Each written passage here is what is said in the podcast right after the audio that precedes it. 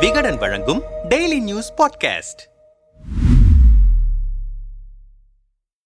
நிறுவனங்களில் இனிப்பு பட்டாசுகளோடு போனஸ் வழங்கினால் வேலை செய்பவர்கள் தீபாவளி பண்டிகையை மனநிறைவோடு கொண்டாடுவதை பார்க்கிறோம். இது கட்சிகளுக்கும் பொருந்தும் என்பது போல இந்த தீபாவளி பண்டிகையை முன்னிட்டு திமுக தலைமை கட்சி நிர்வாகிகளுக்கு போனஸ் வழங்கியிருப்பதாக தகவல் வெளியாகியிருக்கிறது. இது குறித்து திமுக சீனியர் நிர்வாகிகளிடம் விசாரித்த போது நாடாளுமன்ற தேர்தலுக்கு முழுசாக இன்னும் ஆறு மாதங்கள் கூட இல்லை. இந்த நிலையில் கட்சி நிர்வாகிகளுக்கு தெம்போட்டும் விதமாக தீபாவளி போனஸ் வழங்கியிருக்கிறது. அதாவது எழுபத்தி ஐந்து மாவட்ட செயலாளர்களுக்கும் ஸ்வீட் பாக்ஸ் போனஸாக வழங்கப்பட்டிருக்கிறது. இந்த பட்டுவாடா மூன்று நாட்களுக்கு முன்பு தொடங்கியது. இந்த போனஸை அவர்களுக்கு கீழுள்ள நிர்வாகிகளுக்கு பிரித்து கொடுக்கவும் தலைமை உத்தரவிட்டிருக்கிறது. அதன்படி ஒன்றிய நகர பேரூராட்சி பகுதி செயலாளர்களுக்கு கணிசமான போனஸ் கிடைக்கும். அதேபோல புதிதாக அமைக்கப்பட்ட பூத் கமிட்டி உறுப்பினர்களுக்கும் போனஸ் கிடைக்கும். இதுபோக மாவட்ட செயலாளர்களும் தங்களின் சக்திக்கு ஏற்றவாறு பரிசு பொருட்களும் கூடுதலாக கொடுத்து குஷிப்படுத்தி வருகிறார்கள் என்றனர். நாடாளுமன்ற தேர்தலுக்கு செலவு இருப்பதால் அமைச்சர்கள் தங்களின் பர்ஸை பெரிய அளவில் திறக்கவில்லை என்கிறார்கள் விவரப்புள்ளிகள். இதனால் அமைச்சர்கள் தொகுதியில் இருக்கும் மாவட்ட செயலாளர்களே செலவு செய்து வருகிறார்களாம். உதாரணமாக மதுரையில் உள்ள தொகுதி ஒன்றின் எம்எல்ஏவாக இருக்கக்கூடிய அமைச்சர் ஒருவருக்கு பதிலாக அங்கு மாவட்ட செயலாளராக இருக்கும் நபர்தான் கூடுதல் செலவு செய்து வருகிறாராம். அதே போல ஈரோடு கடலூர் அரியலூர் சிவகங்கை விருதுநகர் தூத்துக்குடி கன்னியாகுமரி உள்ளிட்ட மாவட்டங்களில் மாவட்ட செயலாளர்களாக இருப்பவர்கள் அமைச்சர்களுக்கு பதிலாக அவர்களுக்கு அடுத்த